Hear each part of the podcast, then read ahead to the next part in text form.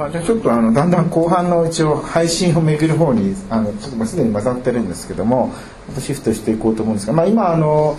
その彼らのブログでねもともとはこういうアイデアでこう変化したっていうのを、まあ、出て僕はあれ出してよかったと思うんですけど引っ込めたんですよね。でまあそれをまたあの彦坂さんがキャッシュで上げたんであのそれ自体またこうモラルを問うみたいなあの違う違う話が出てきたんです。ただ僕は個人的にはあれはあの出てて全然良かったと思うんですがなんか引っ込めたのはあのなんか言い訳がましかったからなんですかね。ちょっとその辺は、なんかそれは。いやごめんなさい。引っ込めた理由は僕もよく読み直してみたんですけどなんかよくわからないです。あれはあった方があの彼らがまあ大変だったという説明とどういう状況のもとやってるかっていうことを説明してると思うんですけどもただあの一方でちょっと彼らの側がどういうことを考えてるのか多分僕らが思う以上のこといろいろあったと思うんですがあの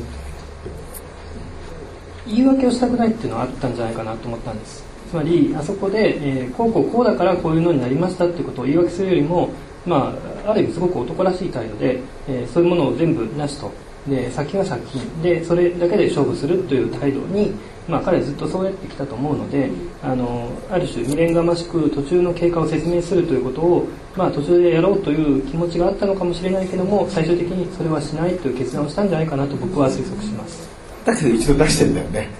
そう。な その一回出しちゃってるのはちょっと微妙ですよね、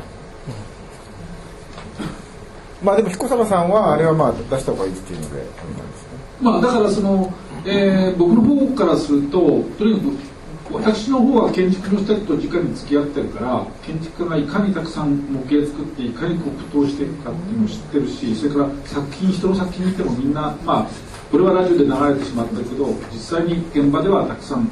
えー、口でつまり消えてしまう批評は皆さん真面目にやってらっしゃって山田さんもそうだけどすごいシリアスで僕はたくさんいろんなことを教わってるわけですよね。だからそういう中でそういうものをまあ少しでも伝えたいと思うし、まあ、こたつの人たちもああいうのを見つけるとずいぶん苦労したなっていうことがはっきり分かるから僕自身はだから秘密が解けてだから人間って先入観でしか見ないからパッと見た時には本当にこう力がないななんでなんでなんだっていうただほらねあのパッとバカにする気持ちってありますからだからそれがああいうものを拾ってってやっていくとまあ本人たちの苦労っていうのがすごく自分も自分の経験とも合わせてすごく苦労がよくわかるしで、まあ、だけどここで踏ん張んなきゃいけないのになと思うところで、まあ、あのうまく踏ん張れなかったというのがあると思うんですよね、まあ、それは若さだしあのしょうがないと思いますね。あのこっちはそういうことをこうくぐり抜けてきてるからあのいくらでも言えますけども本人たちは大変だから若いからね。まだですね学生でしょ。だからまあ卒業なり就職なりかかってきちゃってるしそういう意味ではうんまあそういうふうになんていうかな引っ込めたい気持ちになったりまあもうやめたいっていう気持ちになるのもまあ分かりますよね、まあ、実際に就職決まっちゃってる人だとそういうふうに腰が引けてくるってのも別に分かりますよね。だからまあえー、まあ私は、ね、実は全然皆さんが騒がなければそば通っても気が付かないですからね。全くね。全く気が付かないから。私自身も巻き込まれてってまあ まあなるほどっていうかあのただもうちょっと大きな話で言うとねその今建築系の人が美術展に出てくるってこと自体にかなり根本的な問題を感じるんですけどねその例えば、うん、あの間ですかギャラリー間ですかあそこであのえっ、ー、とアトリエワンの展覧会も見ましたけどもああいうの見てもなんていうかなあれも美術展から出てきてますよね、うんね、あと僕みかん組あんまりよく分かってないんですけどみかん組作った家には泊まりましたけどあんまりよく分かってませんがとにかく美術系から出てくるってこと自体が実はその建築がかなり困難になってて若い人たちがデビューするのがかなり困難になってるから美術の中に流れ込んでくるんではないかと。でそれはあのデザイナーの問題がそうなんですね。デザインがつまりコンピューターが出現してイラストレーターができたために従来のそのデザイナーですね。そのカラス口で1ミリの中に何本線引けるかとかそういう仕事をやってた職人的なデザイナーたちがみんな私の世代は特にそうですけど失業して、まあ、それこそホームレスだとか自殺した人とかそういう人もかなりの数いるみたいでデザイナーと喋ると悲惨だっていうこと言いますよね。だからそういうこう構造変化みたいなものがあってそれでその若いデザイナーが美術に流れ込んできたんじゃないかと思われる節があるんですね。やたらにある時期からデザイナーがそのファインアートに転向していくわけですね。だから同じようなことが建築系にあるのではないかという気がするんですけどその辺いかがですか？いやそれはもちろんあのやっぱりあのバブルがはじけた後に若手の建築家があのバブルの頃はねやっぱ熊さんとか竹山さんとか結構すごいいい仕事を早い時期からやってたんだけど なんかはしご外されちゃった後で、まあ、まさにアトリエワンとかみかん組なんかはその建築のサイドからアートに結構積極的に関わるようになった世代あの割とその垣根をね取っ払ってて彼らまさにその後に出てきてあのやっぱりいろいろなこう職種をとにかく伸ばしながらやっていくっていうのは、まあ、そういう世代だし、まあ、石上君だってあの、まあ、石上君の場合は逆に危険すぎるというか あそこまでエッジのある建物はなかなか社会の中で実現できないので、まあ、逆にアートが引き受けないところがあって、まあ、そういうあの、まあ、インテリアの方にね最近の建築若手の建築が行くのもそれは多分もちろん建築作れた方が多分やりたいけど、まあ、一方でインテリアも作品としていかに成立させるかっていう、まあ、状況があると思います。でちなみに今映像560 588人今この映像なんか580人ぐらい見ているそうで 結構すごいですね。なんかここの会場にはいないけど、えー、でなんか質問なんか読んだ？ライブ感がすごすぎる。あのさいなんか最近なんかコメント読んだ方がいいの？島田さんですか？まあいい？ホームページ見てれば大丈夫だと思います、えっと、じゃあちょっとさっきの島田さんの質問続きだけ読みますと、まあ、これホームページ見られてる方は分かると思うんですがあの主催、えっとまあ、話が聞こえてればもっと面白い議論になるのではと思います。まあそれはその通りですね。えーまあ、今後あそうそうはい、それとですね、えーとなんかえー、と僕ちゃんとこうツイッターのタイムラインの方全部見れてないんですけどもいくつか、えー、と石川はじめさんの方からですね石川はじめさんに逆にちょっとお聞きしたいです。あの 呼びかけるツイッター。あのさっき、まあ、モラルがえモラルの問題じゃなくてポッドキャストの方がラジオよりも意欲があることに対して自覚的ですかって質問があったんですね。で、えーとまあ、それとあのさっきの平塚さんの,、まあ、あの勝手であることに対してむしろ自覚的であってほしいみたいなコメントがあったと思うんですけども、まあ、その両方を両立するってのはすごく難しいと思うんですね。つまり、えーとまあ、意欲があるからこそじゃあじゃあどうするか。じゃあモラルを持つべきか。それともじゃあ、まあ、余計にその勝手であるべきかとかちょっとそこら辺はすごく難しいんですけども威力を、えーまあ、ラジオより持つ、まあ、将来的にですけども持つかもしれないことに対しては自覚的、えーだと思いますでただ、えー、とそれによって、えーまあ、威力を持つからといってこれはやっていけないこれは、えーやっていいっていうのをどんどんどんどんそのえー制限していくのは多分その建築系ラジオのそもそもの方針、えー開始した時の方針に反対するんじゃないかなという気も、えーしてます。で、まあ、その石川さんの最後の書き込みでもう一つなんかあったと思うんですけど個人のブログでやった方がいいんじゃないかって書いてありますけどそもそもこれって個人僕のブログの上で載せてるので ブログというか僕のホームページに載せてるのでこれはあのてあのそもそもこたつ、えー欠席裁判の会はあのこれ天ぷらさんのウェブだと、まあ、危険だということもあってあの2部の方から、えー僕の方個人ブログの個人ホームページの方から流してるので石川さんの言われる通りだと思います。そもそもだから公的か私的かっていうとあのまあパブリックなんですけどブログっていうのはパブリックなんですけどもだけど、えっとまあ、個人のブログから出しています。そこは、えー多分石川さんの微妙な、ちょっと認識の違いかなと思います、あのだからそのジャーナリズムに対して例えば明治期のジャーナリズムって新聞っていうのはみんなあの、えーなんていうんですかね簡単に言えば新聞作ってくる人たちっていうのはあの侍でその幕府型で敗残兵の人たちが自由民権運動をやっていくので、えーバカバカ自分たちの新聞を作って、えー今度はその議会制の中で何とかしようとしてこう自分の意見を発表していくのでその今の人たちってほらそういう開拓期のメディアが持ってた個人性っていうのを忘れてるんじゃないですかね。なんか朝日新聞とか読売新聞とかやたらにでかくなっちゃった新聞が新聞で放送もそうですけども公的な放送巨巨大になりすぎた放送。大体それこそ NHK の日曜美術館もそうですけど変ですからね。歪みがすごく変なのね朝日新聞もそうだけど変なん。だよねとにかくすいません。ちょっとあのまずいよちごめん。なさいいやいやいや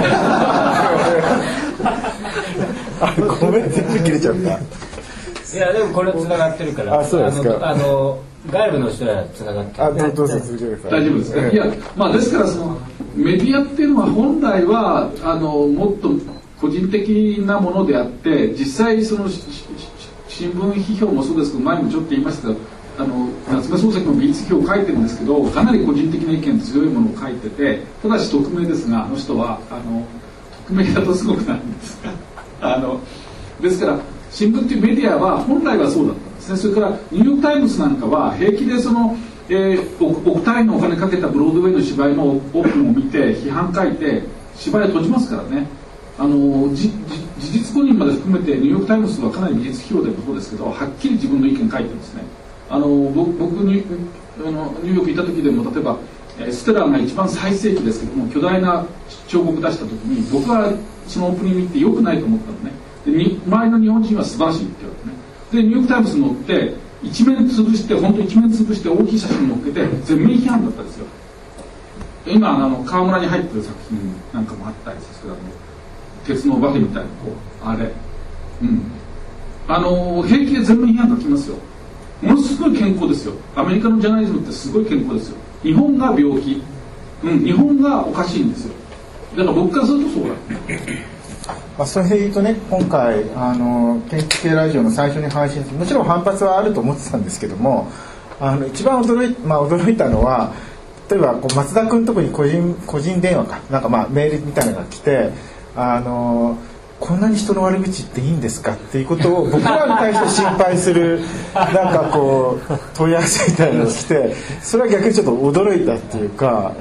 いやだからその要するにそのまあ岩原さんも書いてるしあのそうなんですけど今の人たちがいや僕は全然批評したつもりは批評番組だと思ってないけれどもその中がた例えば専門家が、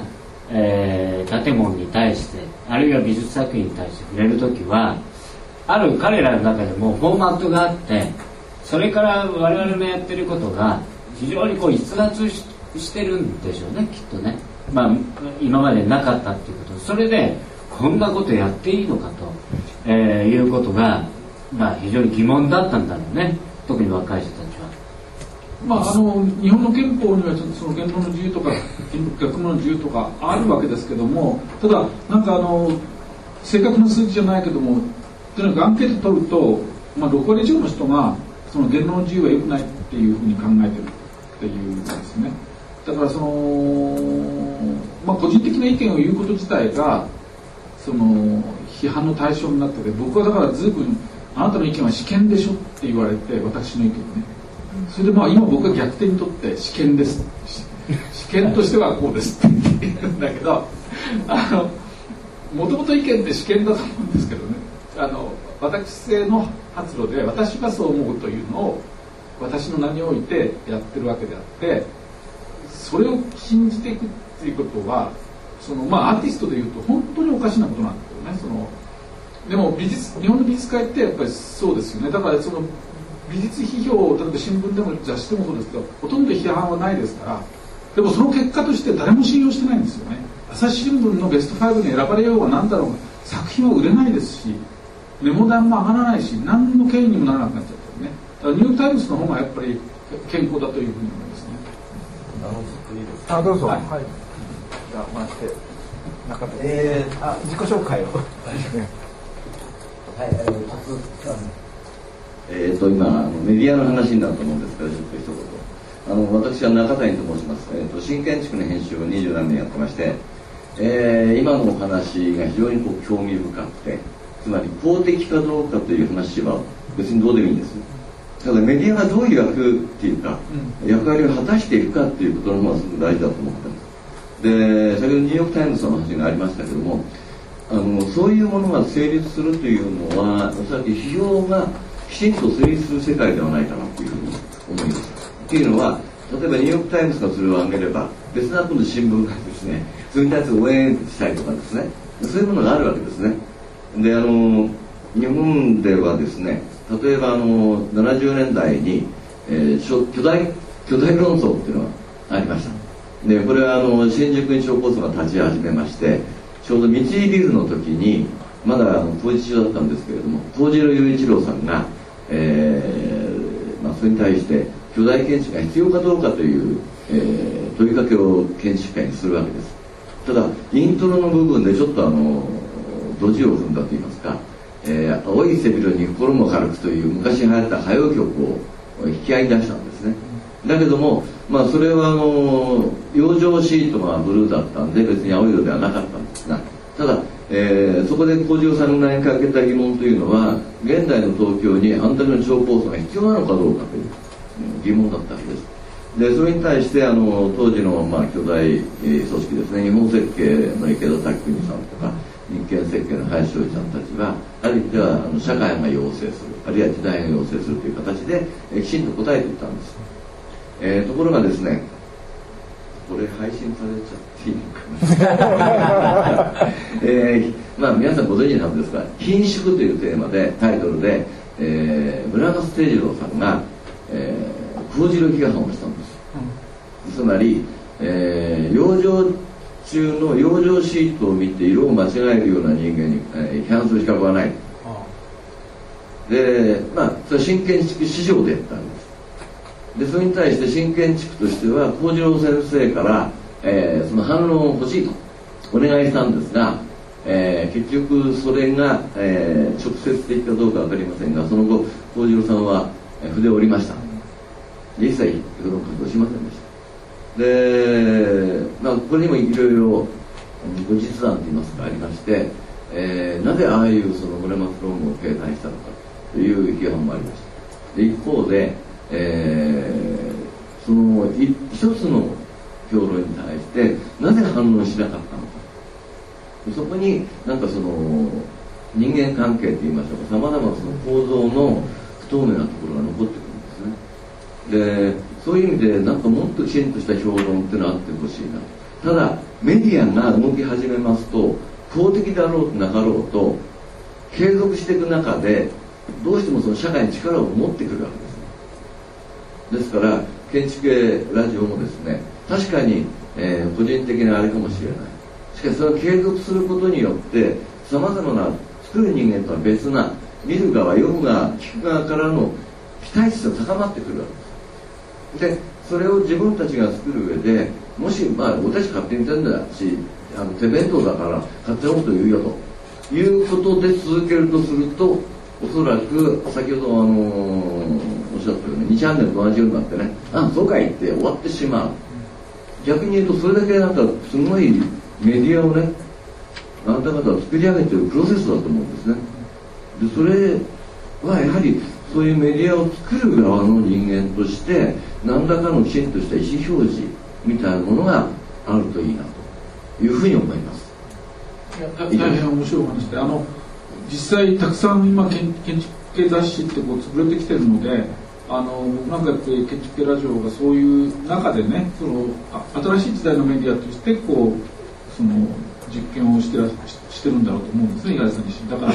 まあ、そういう意味ではおっしゃる通りにある種のこう設計をきちっとしていかなきゃいけないんでしょうねメディア自体。ただ今のお話の中でちょうどそれ70年代ですよね。そうです。70年代あの美術界でもですねものすごい論争が起こっていくんです。あのこれは、えっと、藤田照夫さんという批評家を中心にして批評家同士でものすごい激烈なバトルを展開してきます。まあ、かなり散々たるものになってきますが、えー、で今から考えるとですねつまりもともと批評っていうのは近代に栄えたものなんですよねで1975年っていう年号は実はアメリカがベトナム戦争で敗れてまして、まあ、これ彦坂理論になっちゃいますけど75年に近代が1回終わってるっていうふうに考えますね。つまり近代は、まあ、私の論理だと2つあったと、まあ、これ正確には私が唱えてるんじゃなくてネグリハートの帝国の中で近代は2つあったという指摘をしてて、えー、だから冷戦構造がまさに近代だったっていうかつまり産業革命が2つの方法でやられた。だから社会主義的な、えー産業革命と自由主義的な産業革命があってで両方ともうまくいっててソビエト自体は産業革命自体はうまくいってるんですよね。でそれでまあそのソビエトがこうやっていく理由という情報革命の段階で結末つくわけであってですからそのしかもそのソビエトが倒れてアメリカが独り勝ちしたんじゃないんですね。アメリカは1975年にベトナム戦争で敗れてるわけですね。で僕たちはアメリカの敗北をちゃんと日本人ってみんな見てないんですけどもアメリカだけじゃなくてイギリスもそうなんですけどアングロサクソンの社会っていうのは非常に疲弊して荒廃していくんですよね。でそれを背景にしてパンクが出現していくんであってあのー、だから当時パンクを見てる人たちはその、まあ、特にイギリスの若者ですけど非常にこう荒廃してその絶望していく様ってよく空力にもよく残ってるんですけどもでそういうそういうことっていうかアメリカがまず負けたんだ。でそれとそこによって、まあ、近代が終わってですねでその時に批評そのものがですから終わっていくっていうか近代の批評っていうものは終わっていく。でそそれがその激烈な論争の中で、まあ、こう自滅していくんですね。ですから80年代になると事実美術批評っていうのもそういう論争は消えてしまってでまあその批評家自身も違うタイプの人たちが出現してくるわけですね。だから古い批評家がまあ事実上役割を終えてしまうんですけどもですからその多分建築の中でもなんかそういう時代変化があったんではないかなという気がするするんですけどね。まああの五十嵐さんにしても昔の評論家とは違うんですよね建築評論家ねタイプ全然違いますよね。あのまあクレサーさんもそうですけど昔の美術評論家っていうものとは違うんですよね。だからタイタイプが全然方法論も違いますし違う人たちが今出現してきてるわけで古い美術評っていうのはやっぱり終わっているというふうに思います。ですからまあメディアもそういうことは言えるんだろうと思いますけどね。あの昔のだから雑誌印刷媒体の時代がだから、まあ、ゼロになるとは思わないですけども、うんまあ、かなり役割を終えてきたっていう。えっ、とあ、まあ、もう少しで時間がオーバーになるんですがちなみに、えーと、山田さんは批評じゃないって言うけど僕は批評だと思っててメンバーの中でもあの必ずしも統一警官がないというのは覚えてください。あのそれぞれの思いでやっていてあの僕はまあなんかあのやっぱこ、うん、やっぱり基本的にメディアのとあの書き込みでもねポッドキャストの特性って何ですかみたいなの何度か出てくるんですけどまああの媒体が違うのでやっぱりあの紙メディアでしかできないことがあるし一方あの音声でしかできないことがあって、まあ、それはそれで紙だったら紙で僕は合格して逆に言うと音声だからこそ実は山田さんがすごい生きているっていうあの特性がある、まあ、でそれはそれであの、まあ、形を変えた僕は拡大解釈して批評主だと思ってます。あの、うん、そうねポッドキャストねまあ一つはね、えーと、基本的にそのまあえーと、話すことに責任を持とうというな考え方を持ってるんですね。みんなあのメンバーが。だから基本的にノー編集なんですよ。ね撮ったら撮ったなりで流すと。だからここは編集してここまずいとこだから編集してっていうのは、まあ、やらないにようにしてるっていうとか、まあ、かなり意味があるんじゃない僕の発言でピッピッと結構。あの放送禁止用語は P を入れるようにしてますあとどうですかね？会場から何でもあのあツイッターの質問とかないんですか？うんとね質問はない。意見はあるけど。あいいですか？なんか会場外のあじゃどうぞ回した方がいい。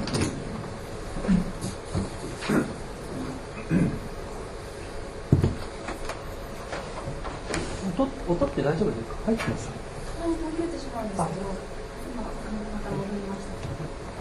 平井と言います、えー、福祉の仕事をしています。えっとまあ、今回の問題結構面白くあの、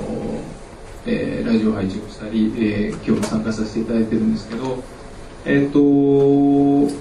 まあ、そのポッドキャストという新しいメディアを使っているんですけど、えっとそれに対してこう我々の認識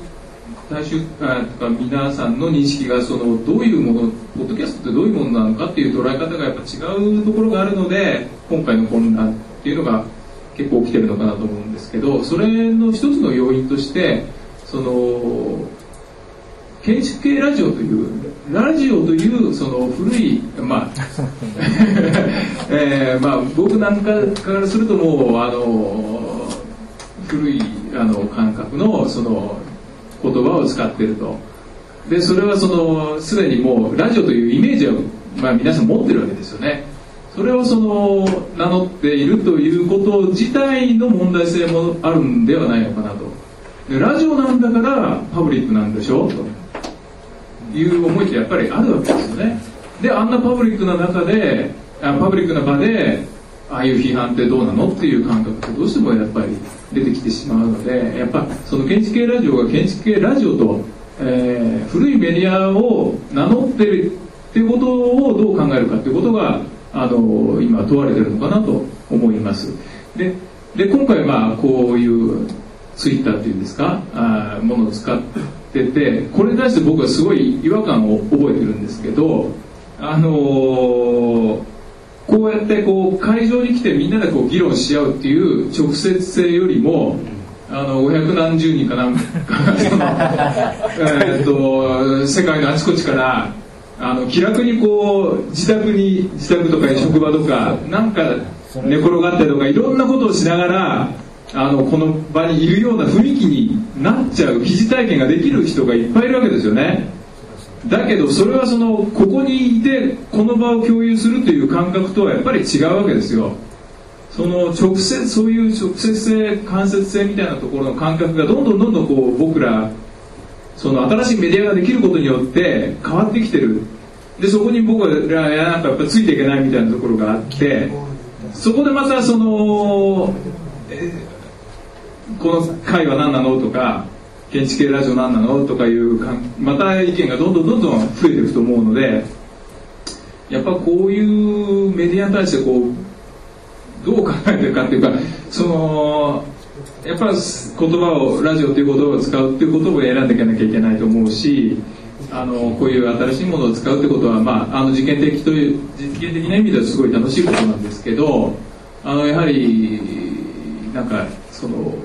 直接会って議論して何かを共有し合うという関係とはまた違うものでそのまあ、司会っていうかそのあのこちらの進行なんかもそのツイッターで発言してる人の意見をなんか積極的に取り上げていくみたいな雰囲気があったのでそれに関しては僕なんかはすごく違和感があったというような感じがあります。あの平井さんのご指摘はすごくつまり今の構造をよく言ってると思うんですよ。つまりあの、えー、と今あの NHK の出してるあの地層地図でアーキテクチャって出ててアーキテクチャって言葉が建築を指し示すだけじゃなくて社会制度を作るとか今のこの、えー、とネットとかウェブとコンピューターのだからそういうシステムを作ることもアーキテクチャって言っててだから同じアーキテクチャって言葉が置き換えられてくるの。はメールもそうですけどメールって本来は手紙ですからそれがこの紙の僕はメ僕僕らの世代のメールアートっていうのはハガキをこう出してたんだけど 今はメールっていうともう ねコンピューターのメールになってしまってて古い言葉が新しいメディアにそのまま移っていくんですよ。でそれそれがやっぱり重要だと思うのね。だからコンピューターやってない人は例えば壁紙って言った時に例えば北野さんはコンピューターやってないので壁紙っていうと多分パッとしたイメージがだと だからそういうふうに古い言葉を使っていくっていうそそれで新しい体験っていうか新しい機能が出てくるっていうその両方のつまり進歩があれば対価があるっていうその進歩と対価のバランスがそこで取れてるんだと思うんですよね。それで僕はやっぱり、まあ、その今その500何人見てらっしゃるってこともさ僕は実感あんまりよく分かんないから言われるとはそうなのかと思っててリアルにこう体験はないけどもしかしなんていうかな会議とかそういうの集まんないであのななんて言いましたっけあの電話のあれただの電話。スカイプスカイプで会議やるとかさスカイプにあのカメラつけられるとかそういうの聞くととにかく僕なんか会議で集まりたくないから とにかくそれでやれるようになるってことは素晴らしいと思うしそれからけどさけど、例えば僕580人前にしたら喋れないと思うんだけど今ね750人。あそうだもう喋れない。どうぞ。どうぞいやこの場だったらまださこう23人とか50人この場だったら喋れるっていうのがあるじゃないですか、だけどね800人とか前にして喋るってなるとやっぱ違いますよね。いやだけどねあのお面白いんですよ。だから僕今一つあの仕事であの、まあ、壁画みたいな作品をやるときにその受けてる方が会議がインターネットで会議してるって言われるとそれまでだから言われたのは実物でこう作ってるんですけど初めの模型をねずっとその責任者が考え込んでるから何考えてるんですかって言ったらこれをどうやってネットに載っけるかっていう。だったらそうあの CG で作っちゃいますよって言って CG で初めて死体を作ったんですよね。でそれでも今度は実物に落としていくんですよね。でそういうのだから今まで僕作品制作やったことないんだけどでも面白いですよ。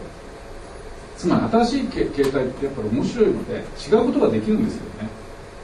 だから僕なんかはやっぱり喜んでますけどね。大変だけどね。あの今のその、えー、800人の前800人の前だと僕も結構まともなこと言うと思うんですよね。あのーでね確かにこのツイッターとかねこういうメディアってその仮に800人今これ見てるって言ったって結構乱暴なこと書くし、えーまあ人間の本質的な部分が出るんだけど面白いのはじゃあって言ってこっちが反応を示すとそのことに対してはほとんど返ってこないんですよね。そのえーこのバーチャルなこのコミュニティから実際の生身のあの人間と人間でやり取りになるとほとんどもう帰ってこなくて逃げちゃう。まあ、まあ、まあ、ちょっと議論違うかもしれないですけどやっぱりだからこのここに来て発言したりね聞くってことはそのこと自体がかなり意味があるとは僕も思います。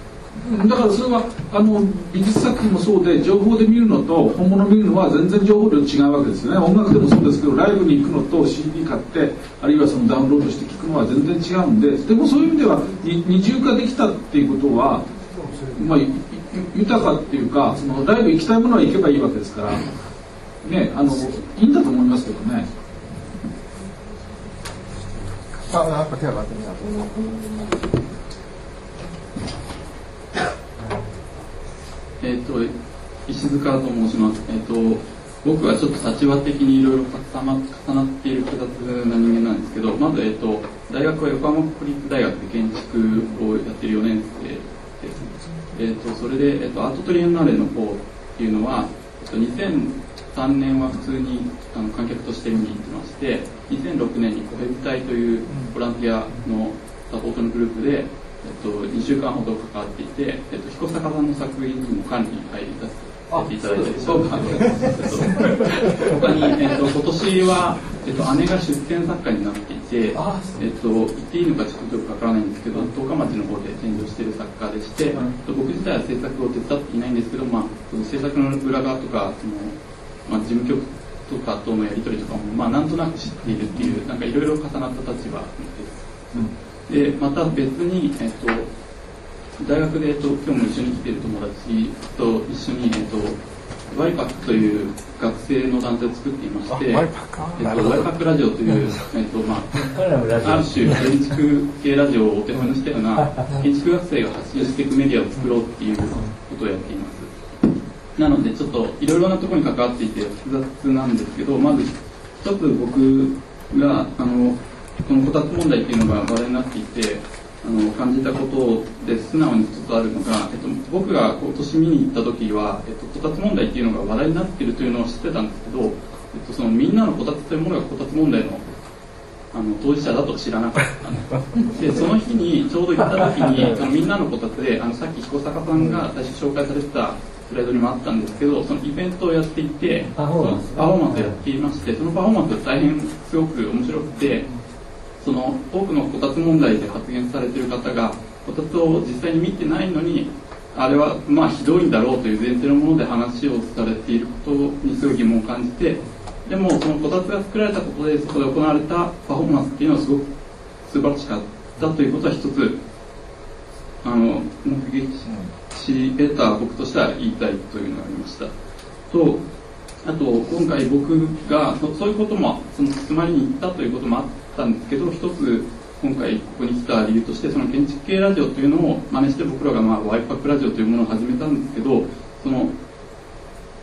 えー、と学生がそういうメディアを作っていくことあるいは批評をする側される側に立つっていうことに対してその教育っていうのはどういうふうに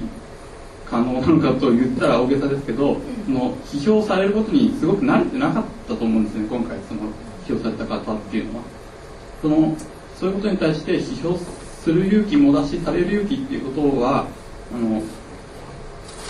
一種僕らは批評する側に立とうと思ってラジオっていうのをやってるので批評される覚悟もあってやってるんですけどそういうことがその建築のでもアートでも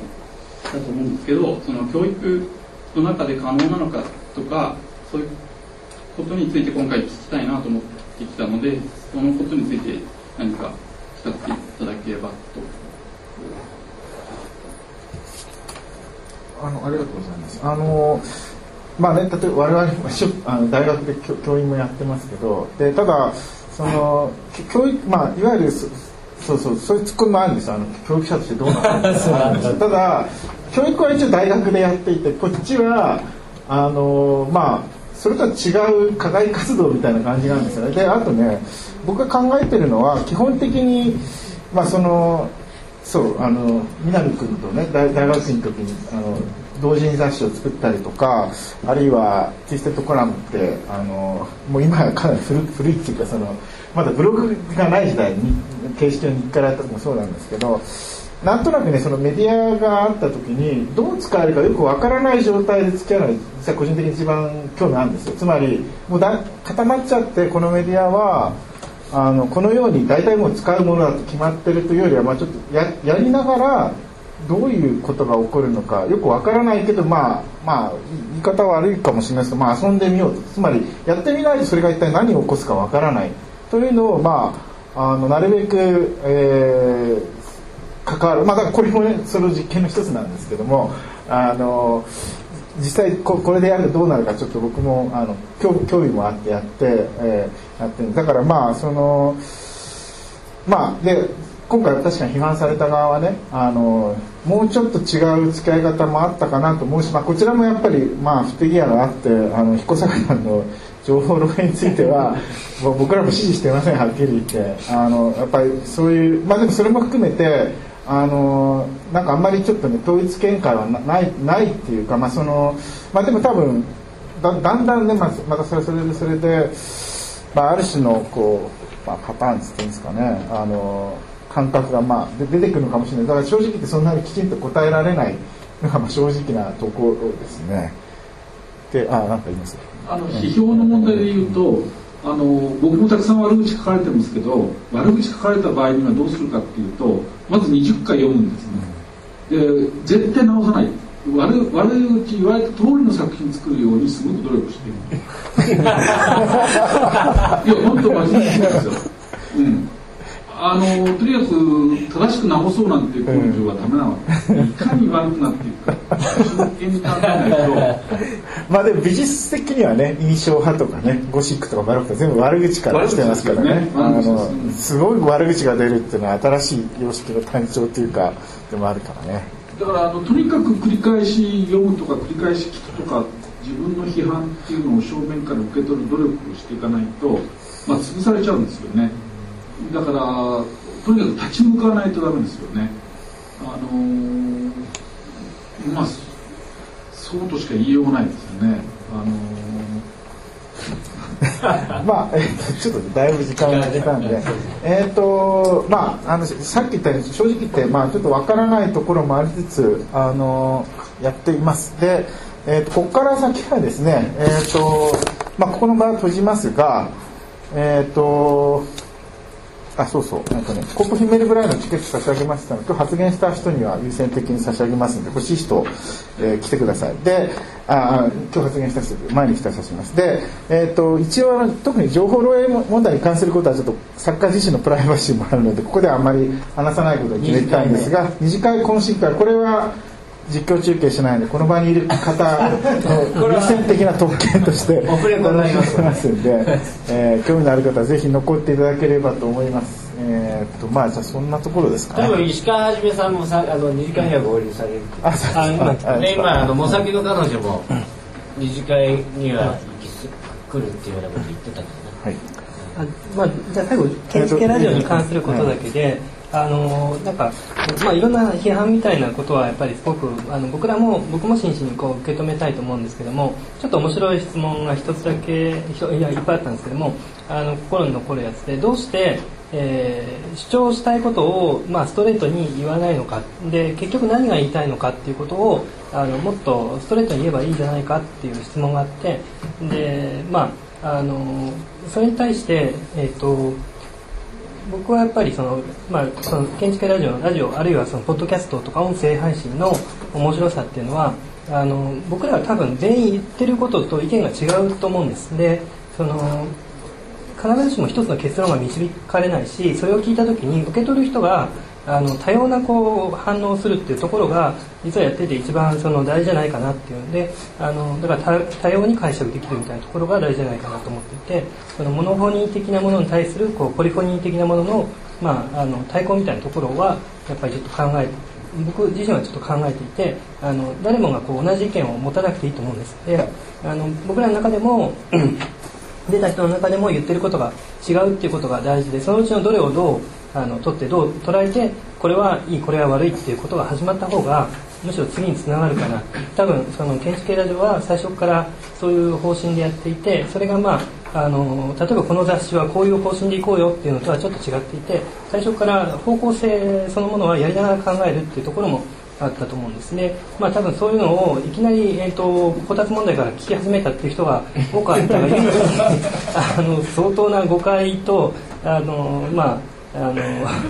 まあ、いろんな反発もあったと思うんですけども、まあ、もしよければ他の回も聞いていただいて、まあ、いくつか問題作はあるんですけども20秒だけ20秒だけ。そういう、えーまあ、聞いていただければなと思います。最後20秒だけ、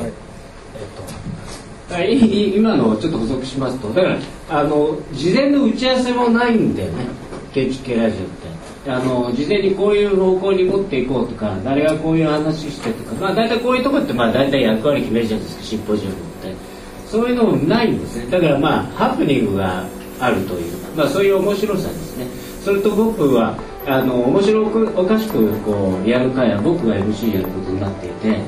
あのそうすると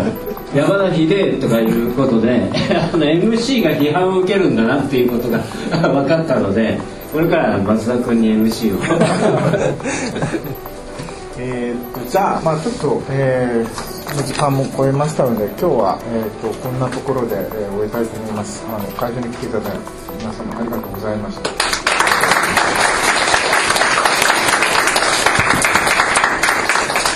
じゃあ、発言チケットチケット欲しい方、前にいただけ。あの、取るとチケット